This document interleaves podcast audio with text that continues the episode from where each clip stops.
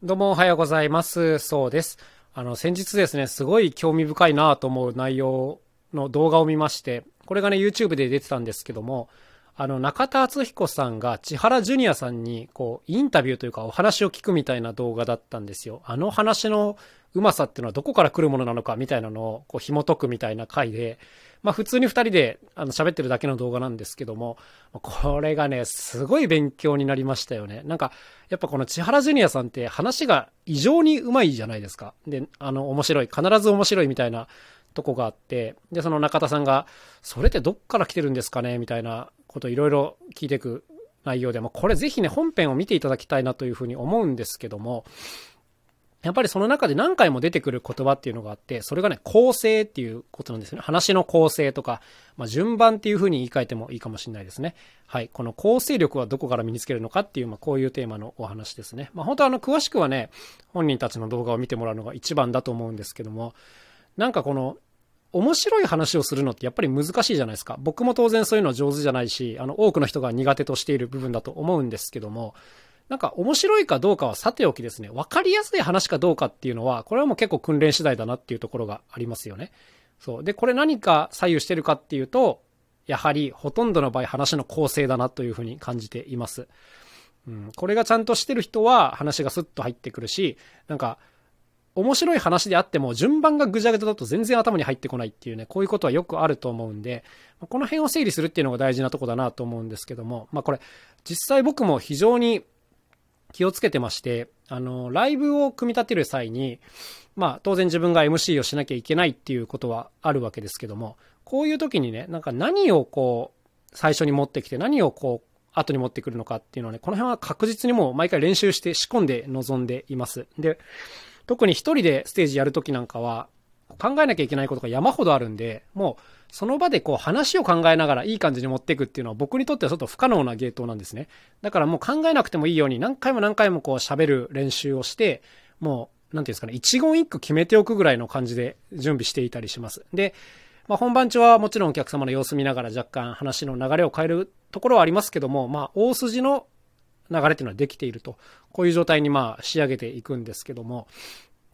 特になんか人とコラボするような時なんかはちょっとこれが難しいですね。話が結構脱線しやすいなぁと思うことがよくありまして、こう自分には自分の流れがあるけど、相手には相手の流れがあったりするじゃないですか。まあ、この辺がだから、あの、初めてでもうまくいくっていうのはもうそれはプロのトークだなと思うんですけど、やっぱりね、この辺でのはちょっと難しかったりしますね。だからあの、コラボでライブやるときなんかは、ある程度、まあ僕かもしくは相手がどちらかが主導権を持って話を進めていくっていうことをするんですけども、はい。まあ、とにかく全体の構成をすっきりさせるっていうのが、まあ、とにかく分かりやすく伝えることの第一歩っていう、そんな第一歩であり、まあ話の8割っていうところなんじゃないかなというふうに思ってるということですね。本当でもあの、勉強になりましたね。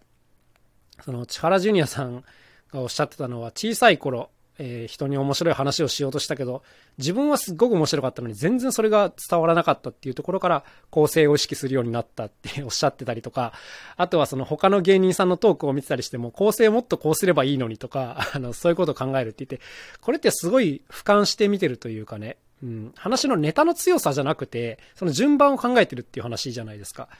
これはね、本当あの、みんな勉強しなきゃいけないとこなんだよな、きっとっていう、まあそんなふうに思いましたね。なんかどうもネタの強さばっかりこう気がいっちゃいがちなんですけども、本当にそれをどう編集してどういう順番で話すかっていうね、ここにあのテクニック、技術、経験ってのが出てくる、まあそういう風なもんだよな、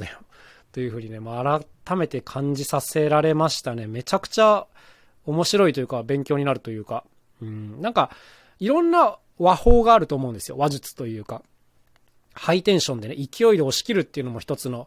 技ですし、なんかこう、ボソボソっと喋って相手を引き込むっていうキャラクターの人もいますし、まあ、いろんなテクニックがあると思うんですけども、どんな人でもですね、どんなキャラクターの人でも、この構成っていうのは、やっぱり考えなきゃいけないと思いましたしね。うん、なんかこれがぐちゃぐちゃだとやっぱ一気にアマチュア感が出ちゃうよなっていうそんなところだったんでね、いいですよね。なんか一つのテーマについて、こう、いろんな伝え方をして、で、その中でどれが一番受けが良かったとかね、こういう実験をたくさん繰り返していくと、やっぱ構成力っていうのは身についていくのかなという、そんな気がしました。はい。えー、まあ自分の話であれなんですけども、やっぱりなんか同じことをやるときもいろんな道順というか手順を試してみて、まあその中で一番しっくりするもの、しっくりくるものを採用していくんですけども、やっぱなんか意識してこう順番を変えるっていうことをしないと、ついなんか自分の手癖の順番でいっちゃうことが多いので、なんかこの辺は本当にあの訓練っていうかね、意識してやんないと変わんない、変えられない部分だなというふうに思います。ってことで今日はですね、話の構成についてちょっとお話をしてみたんですけども、うん、まあ僕のこのラジオトークが分かりにくいって言われたらもう全ておしまいなんですけども、まあ僕はあのこちらではできるだけ台本とかを作らずに喋りだけでなんとか行くっていう訓練をしているのですいません。はい。まだ